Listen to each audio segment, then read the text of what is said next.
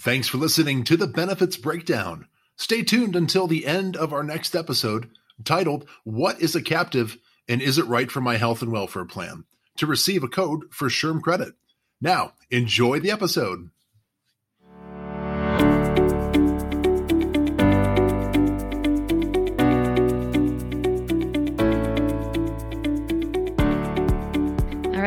Right. Well, welcome to our next episode of the Benefits Breakdown. This is Vanessa Longnecker. I'm here with fabulous counterparts Adam and Jared. Say hello. Hey, everybody. How are we doing out there? Good morning, everybody. Welcome to a fun one today on leave of absence and uh, ready to get into it. We have a very special guest with us today, Melanie Payton. Excited to hear more about your background. We're here to talk about all things leave and leave management. This is a space that we in the consulting and employee benefit space have a lot of conversation around on the daily. And regardless of size, right, all clients have needs, right? And Melanie brings an amazing perspective in her upmarket expertise, high frequency, large national scale, and and we're excited to dive in and learn from you today. Melanie, can you say hello? Hello, everyone. Thanks for having me today. Melanie, we'd love to spend a minute or two as we kickstart today's conversation, hear a little bit more about your background. Our understanding is you work with many Fortune 500 companies across the nation. Can you tell us a little bit about what you're focusing on the daily with your clients? Yeah, I you know on a daily basis we uh, so I have a team that I work with at uh, Pacific Resources, and every single day we get questions from our clients, existing, new, and friends um, that know that we love to work in this leave of absence space. Um, just about every single day we get questions that typically fall into one of five categories, although that's not limited to five. Um, most of our clients ask us about things related to compliance. So they want to understand, you know, how do I comply with all the various laws that are out there uh, to which I'm subject. We have a lot of clients that ask us about design. So, what's a prevalent design? So, if it, if I have a multitude of provisions within my leave of absence policies, what's best practice, or what's prevalent practice, or what's new and what's innovative? I'm getting a lot of those questions lately as employers start to look at their overall benefit programs, kind of moving on from the pandemic, um, wanting to understand what's new, what's different, what employers are thinking about, how they're changing things, et cetera.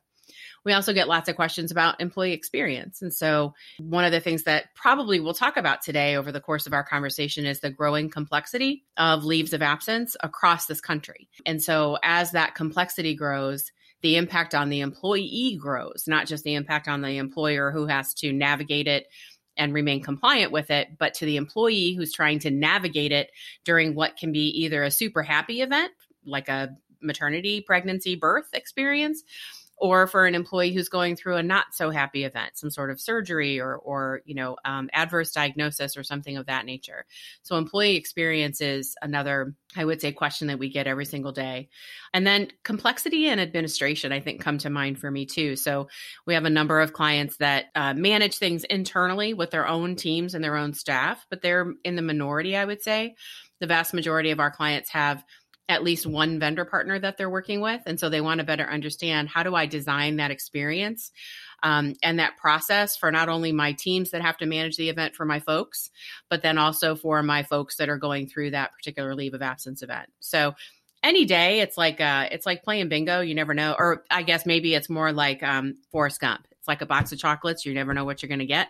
That's what we come into in our inbox every morning is you never know quite what's going to be waiting for you, nor what you're going to get throughout the day. But we always think it's super cool because this is this, this is the space that we like to play in and uh, we get really jazzed up and passionate about this topic. Well, I think you're super popular too. This isn't your first podcast with the team, right? You got double whammy with Nick and Ben on the coffee compliance, so I did. You must be uh, you must be a favorite, and I think it comes through with the expertise. And I think one of the things that we drew into, uh, maybe to kick off some of the content here, was a stat that you shared with with Nick and Ben, which was that that that the cost of absence mm-hmm. often equals to what healthcare costs. So this is expensive, but I also think that's not visible maybe to the executive level where they see that mm-hmm. tangible premium. They're not thinking mm-hmm. about the impact, and I'm maybe kind of work down that into the the types of leaves that we're working on. But I think that that math builds into what people being out. You have to replace. You have to right. backfill. You have to pay for all these uh, additional things. Um, right. So, are you seeing that within kind of your experience of just the expense of it all? I think so. And I, I think that, you know, the the expense of absence is close to that of healthcare. And I don't think that there's been any deliberate thought around that for a really long time. You know, it's just I started in this business 20 years ago. And when I started in the business, it was pretty much FMLA, which was kind of new even then. Um, FMLA was passed in the 90s, so it was still kind of new when I started in this world. Uh, there were a handful of state FMLA laws on the books, and then there was disability, and that was pretty much it. You might have an employer have some sort of other company leave policy in there, uh, but the concept of leave as a broader recruitment and retention strategy was not there like it is today.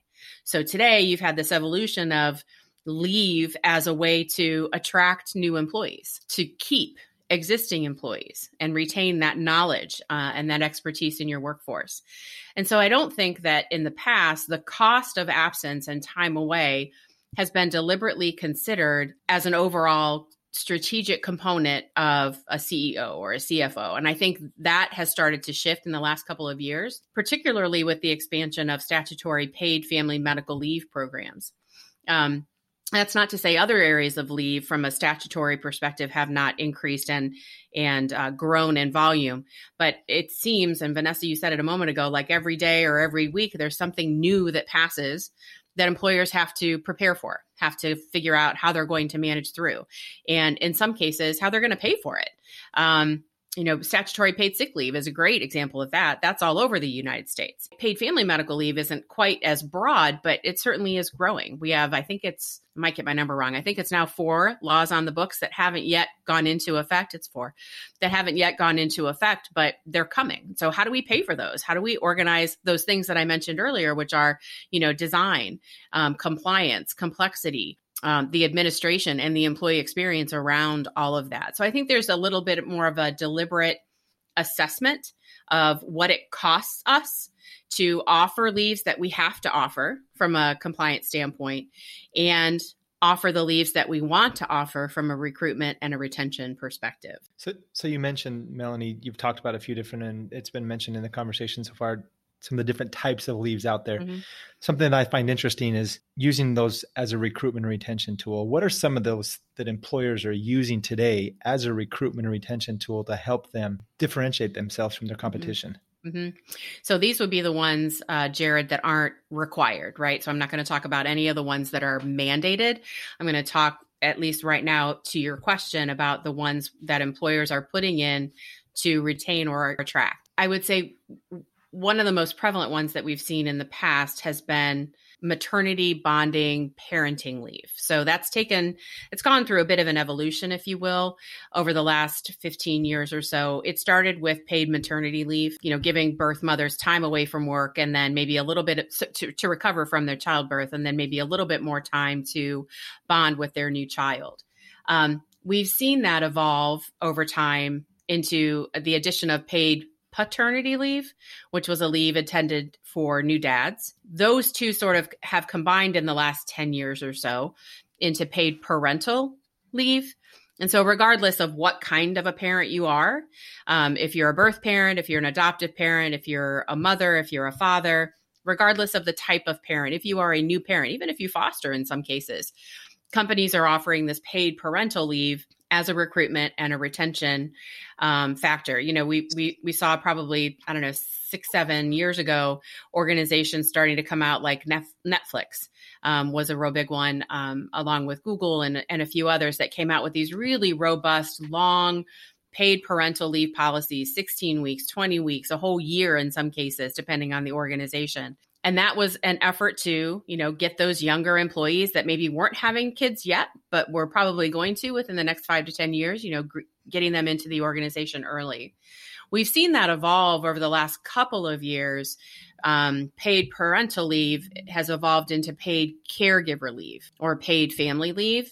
Can use two different terms there. Paid caregiver leave or paid family leave broadens the applicability of that time away to more of, of your employee audience. So we've got multiple generations in the workforce. We all know about that. We've all heard about that before.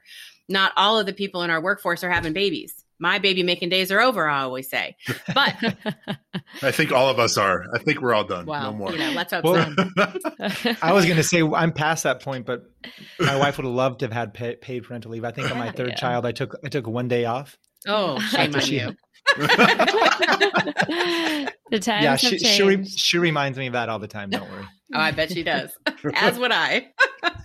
um, but but paid caregiver leave or paid family leave, however you want to refer to it, takes into account that we all have different caregiving needs, regardless of our age and where we are in our life. I might have a child who's an adult child who needs some help, or a, a teenager that needs some help. I might have uh, a parent that needs, you know, some special help, or my spouse. And the interesting thing about many of the paid family leave or paid caregiver leaves that are out there, and this is true for statutory leaves as well, the ones that employers have to be compliant with. But when we're talking about leaves that employers offer to recruit and retra- retain and, and attract, paid caregiver leave has expanded that definition of family member. So FMLA has a definition of family member that's spouse, parent, child. That's it. Couple of addition in loco parentis, another fancy Latin term that it's involved in the FMLA, but it's it's pretty limited in the individuals that are defined as family. State level leaves and state level paid family medical leaves have broadened that definition to the point where most employers are following suit. And in their company leaves that they're offering, they've expanded the definition of a family member to include someone who has a close affinity or someone with whom I have a close relationship. I might have lived next to my neighbor for 25 years and they're like a parent to me or they're like a child to me, whoever whoever, you know, whatever that relationship might be. Caregiving leave can cover that and it doesn't have to be a blood relative. Hmm. Um, so those are two leaves that I would say most employers have offered to recruit and retain. Do you find like the, the the ones we see in the news extend to that full year, which I don't think that's kind of the normal. That's probably the the bigger companies. Is is is the normal time maybe best practice 12 weeks to up to 26 weeks? Uh, is it even shorter than that, depending on that caregiver leave? I don't like to answer that question this way, but I'll say it depends. Sure. Um, I don't know that there is really a best practice in that space. I think that oftentimes what employers like to do is offer anywhere from two, I would say two to 20 weeks is pretty prevalent. I, I see very few anymore that go up to a year. That was for a very limited time. And I think the organization that did that pulled back from that. Um, no longer offers that year of bonding leave. I, not to say that it's not still out there, but it's not prevalent in the clients that we work with. Um, so I would say, you know, two weeks is probably at the lowest end, 16 to 20 weeks on the high end. And when I say it depends, it's largely due to cost, right? So if you're going to have somebody out for two weeks or 20 weeks, you're paying them some percentage. You may not be paying them 100% of their pay. You may be paying them something less, but you're still paying them to be away. And then that cost that we mentioned before about you know absence can cost as much as healthcare. You've not only got to pay that person for being out you've got to manage their benefits the entire time and continue their benefits because that's a prevalent component of a paid leave. Um, and then depending on the role you might have to bring in somebody else to do their job. So if we're a team of four oh. if jared decides he's going to you know help his wife out and take those 16 weeks of paid parental leave the three of us may either have to pick up jared's workload or we might all revolt and say no bring in somebody else to bring to, to cover jared's work. And so there's additional cost there. There's also cost on the three of us if we pick up his work you know from just a, a yeah. well-being perspective right? Um, so well, luckily we've identified jared's character already so we know that's not going to be an issue with jared so i think we're good. But i actually love the i love the answer. It depends as well because instead of just a, a, a black and white product it's a conversation that has to happen to bring in all these mm-hmm. different points of data. Right. So when you're sitting down with a client and you're talking to them and they're trying to come up with some of these programs, my guess is that de- that depends is part of that conversation, right? You're having that mm-hmm. conversation about the culture and the the other aspects that they're trying to create within the organization to put together that proper time frame that's going to work for them and what they're trying to accomplish and what type of how do those conversations go what does that look like when you're sitting down with a client to help them come up with some of these things how does that conversation go? Yeah, it's usually an evolution, I would say. So it's a conversation about what what are, what are your goals? What are you trying to accomplish? Uh, have you even thought about what that is yet, or have you just heard about it a lot in the news and think, oh, we need to hop on that bandwagon? And sometimes that's it, um, and that's there's nothing wrong with that. But it's a it's it's helpful to talk through the why you know, uh, why do you want to offer this and what are you hoping to accomplish? Maybe it is trying to recruit new employees. Um, maybe it's because all of their competitors have put something in place, and competitors could mean industry, competitors could mean geography. So, you know, we have a couple of clients that are very attuned to large employers similar to them that are in the same geographic area in which they operate. And so if there's two of their competitors that put in some special type of leave, we usually get a phone call or an email that says, "Hey, we need to look at this." Um, so it's a it's a conversation around goals and what are you trying to accomplish. It usually involves some level of benchmarking to understand again what their competitors and their peers are doing. Um, and some clients that we work with want to look at that benchmarking and say, "I want to be right in the middle." Some other clients say, "I want to be just lagging." And then some other clients will say, I want to be leading. Um, and so that's another element of that conversation. Um, and then we look at cost. And cost for us is hard to quantify sometimes. Um, we, we try to use whatever existing data we can to try to determine okay, if you're going to go forth and offer paid caregiver leave, what kind of data do you have in your experience that we can use to create some estimates? So we might look at disability data. Um, pregnancies as an example. Um, we might look at FMLA data to see that uh, if if time was taken for one of those family members that I mentioned, the spouse, the parent, or the child, to try to predict would this qualify for your paid caregiver policy going forward. You know, it depends on what the provisions are for which um, the employer wants to make the leave available and for what duration and what rate of pay, et cetera. But we would try to look at disability data and leave data from the past to try to predict that future utilization. And sometimes it's easy, sometimes it's not so easy. It depends on the robust nature of the data that's there, if there's any. Sometimes we're talking about folks that manage leave with sticky notes and spreadsheets. And so that makes it a little bit more difficult than someone who has some sort of automation or systematic process, whether it's internally or with a vendor, from which we can draw that data.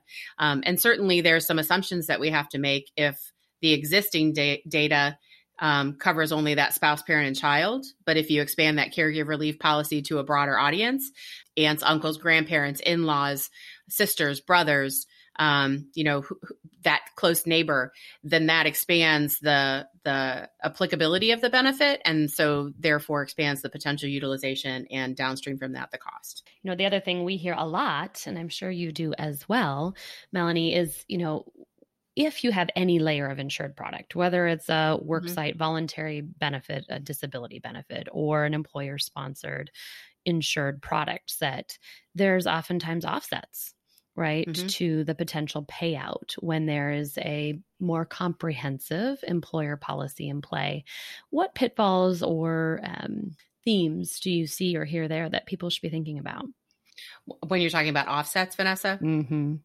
Well, I mean, I think that um, you know offsets don't always apply, right? So if you're offering a caregiver leave or a paid parental leave, there might be some sort of an offset available in a state that has um, a mandated paid family medical leave or paid family leave policy. So think about California, New York, Washington, Massachusetts, largely today on either coast. It's growing.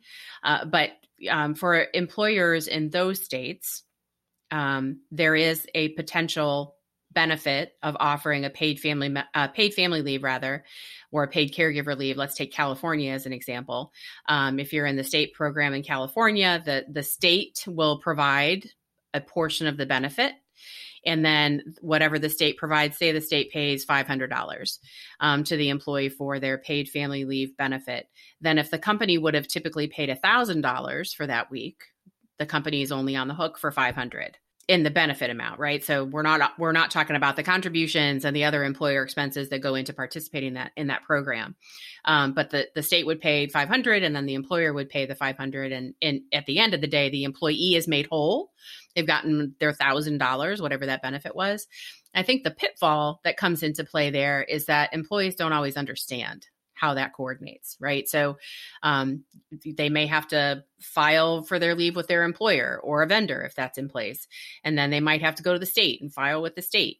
And then the state only pays them amount A and the employer only pays them amount B. And trying to reconcile A plus B is that really what I should have had? And then there's taxes taken out potentially of my employer benefit. And so, how does that work? And what happens to my benefits? And are there premiums taken out of my benefits or not? And so, it can be a really complicated puzzle for an employee to figure out that offset process and to really feel like they've gotten the full benefit to which they're entitled um, and to navigate through those different processes to make sure that it's right um, and to feel confident that it's right.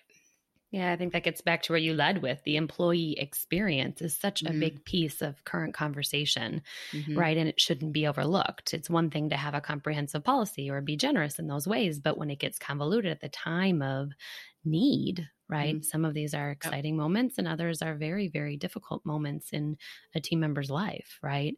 And so, how do you solve for what ways are employers trying to solve for that employee experience? Uh, yeah, I mean, that's something that we talk about a lot, uh, as I mentioned earlier. And, and it's interesting because I think that a lot of the vendor community um, tries to look toward technology to solve that experience for the employee. And and employers try to do that too to a degree you know pushing things out through email um, making things available on some sort of a portal whether it's you know informational resources that say hey you're having a baby go to this brochure and it will tell you everything that you need to know.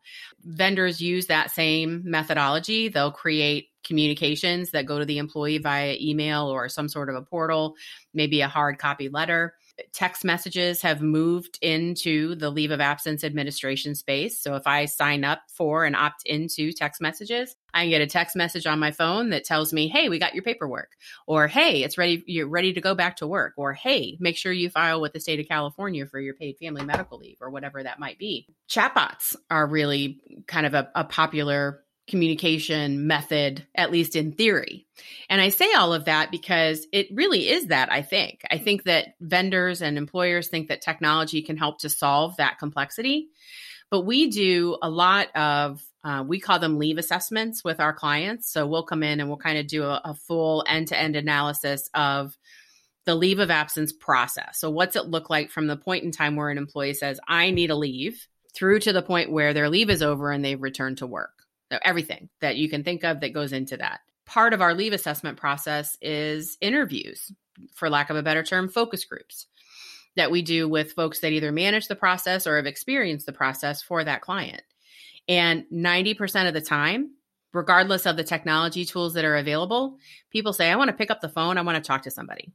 Mm-hmm. I want somebody to help me understand how this is all going to work. And so when we think about the coordination with, you know, these multiple programs and add to that the potential for offsets because of those multiple programs, most of the time somebody just wants to pick up the phone and say, Tell me how this is going to work. I got a lot of stuff on my mind. I've either got a new baby crying because I'm super happy and Jared's not helping me out because he's at work, or or I just had surgery and I'm I deserve hurting, that. and I'm hurting and I don't I don't want to figure it out. I want you to tell me. I don't want to look at a job aid. I don't want to look at my email. I don't want to look at a text message. I want somebody to walk me through the process. Well, and bringing that back to the challenge for employers, I mean, we're not dealing with a thousand people in the state of Idaho all within one building or California or Minnesota. Pick your state. We're all over the place. Like we had an employment mm-hmm. com- employer conversation yesterday. Again, we're situs here in California, but 30 locations across the U.S. Mm-hmm. How does that HR executive know and feel confident that what they're doing in California, which is again, we're weird out here, right? That's let's just all mm-hmm. admit that. It's very different than what happens up with Washington, which seems like it's more integrated, or New York, That's which cool. does its own thing. we can see Melanie's kind of grimacing when he said other states, but I'm not sure which one was that. Yeah. But they're all special, right?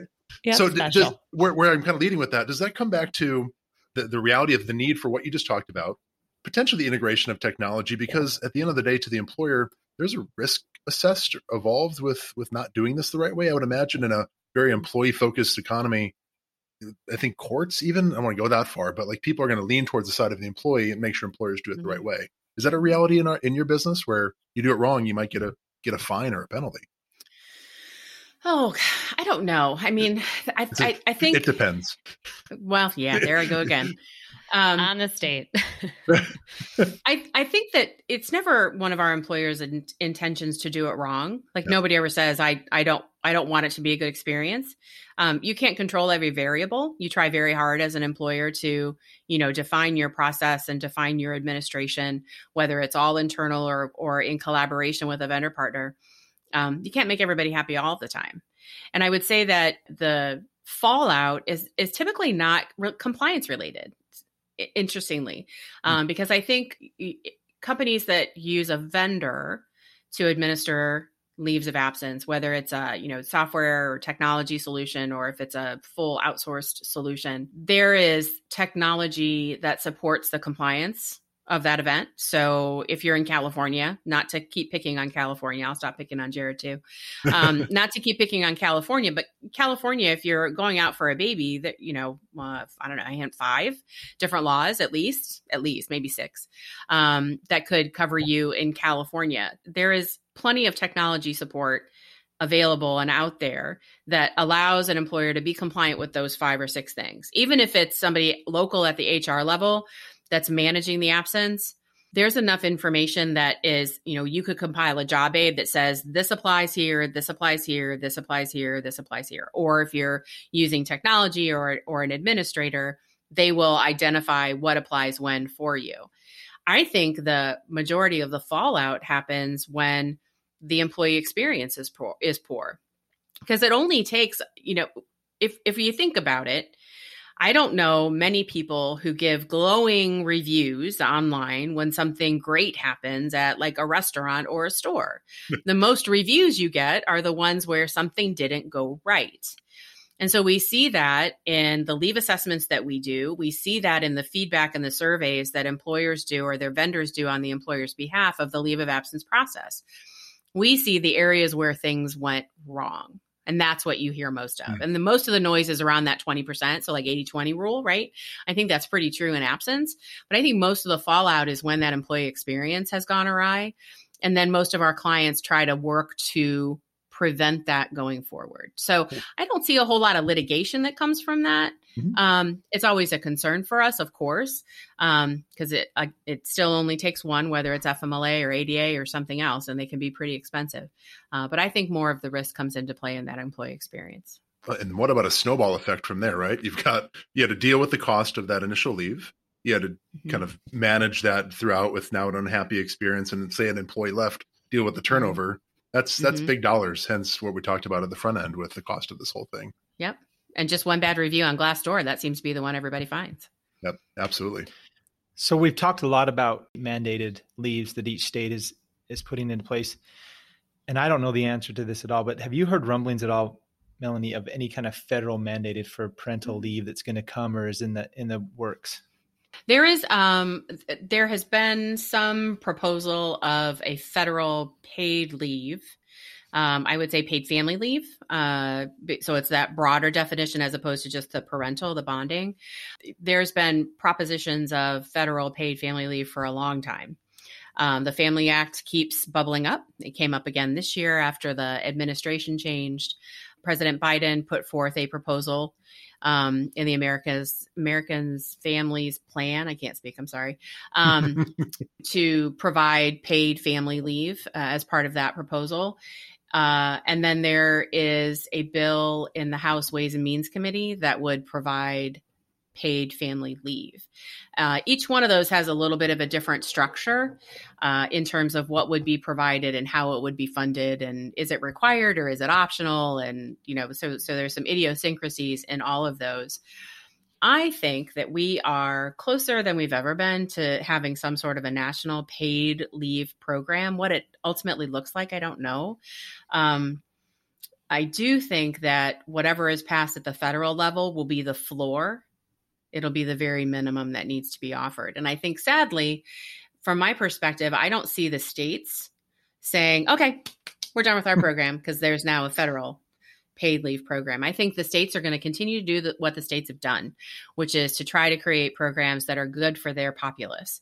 Um, and so I don't see California, Washington, Connecticut, Massachusetts, New York, New Jersey, Rhode Island, DC, any of those states. Colorado's coming. New Hampshire just passed a, a new paid uh, family leave insurance bill about two weeks ago. I don't see any of those states backing off and saying we're done.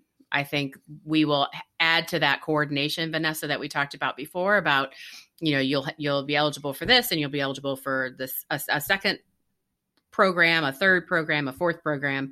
Now we got to figure out again more complexity how all those fit together. Yeah, and I would say, you know, on the heels of COVID, silver lining, right. new flex work schedules. You had to bring up the C word, didn't you? Right? I mean, the reality though is it has absolutely changed and evolved the future of of employment for most employers and employees alike. So these risks that we talk about now when you have employees and teammates working coast to coast where you may have mm-hmm. been more centralized in certain markets or regions in the past uh, certainly amplify right the future of what this landscape and or pain points for employers may look like so certainly a lot to think about there we gladly welcome and appreciate your expertise. So we could talk for hours and hours, I'm sure. We greatly appreciate your time today, Melanie. And we're excited, right, as um, all part of the broader Brown and Brown family, we bring this unique expertise and experience to the horizon each and every day. So, certainly more fun ahead in this evolving landscape. And thank you again for your participation today. Yeah, Melanie, thanks for joining us. Thanks for having me. I feel like we barely scratched the surface. We may have to have you back here. Part two on the horizon. Yeah. I would love to join you. Awesome. Well, we uh, thank you all for listening today and welcome you next time for the benefits breakdown. Take care. Have fun.